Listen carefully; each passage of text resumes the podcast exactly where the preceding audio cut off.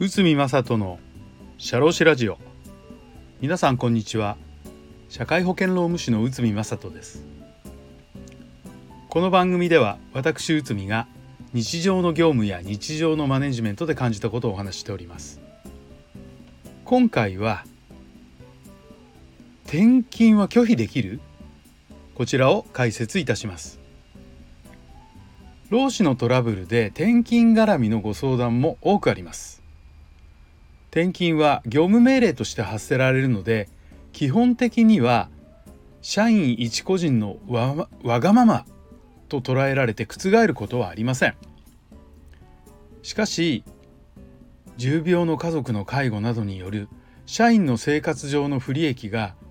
会社の取る代償措置との比較の中で受容できる範囲かどうかで裁判所などでは判断されることが多いようです。また高齢化社会の進行で介護などの状況を抱える社員も増えてきて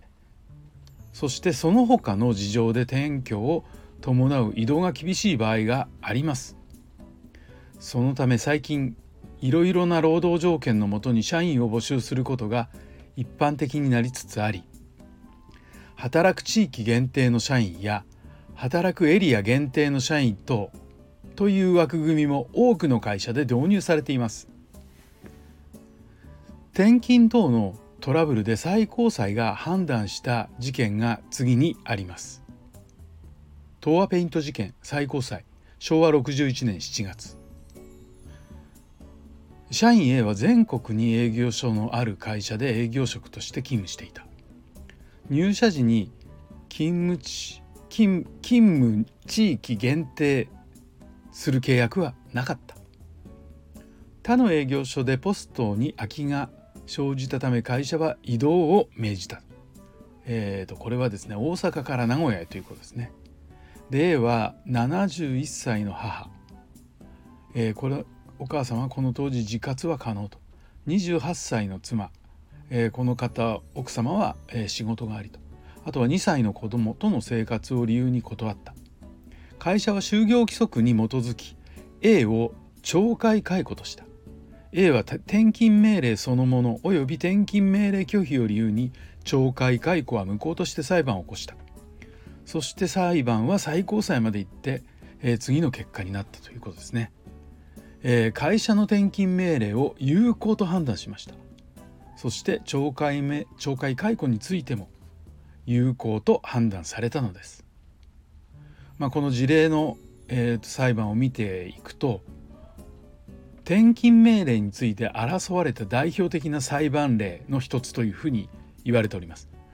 で一審では A を転勤させる必要がそれほど強くないし単身赴任を強いられることより相当の犠牲を払うから転勤命令は無効でそれを根拠とする懲戒解雇も無効としたのです。さらに2審でもその判決を支持しました。しかし最高裁では一転した判断が下されました。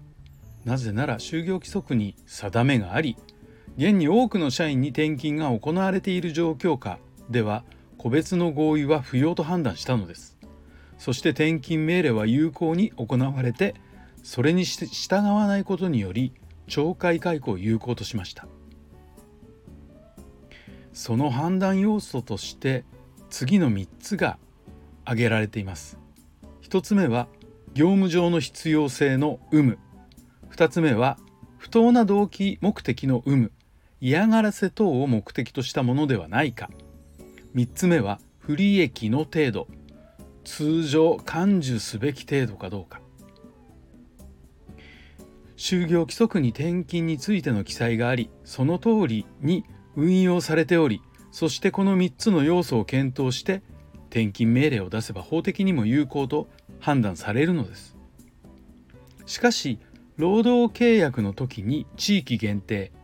勤務地限定の雇用契約の場合は転勤命令が無効になると考えて良いでしょう。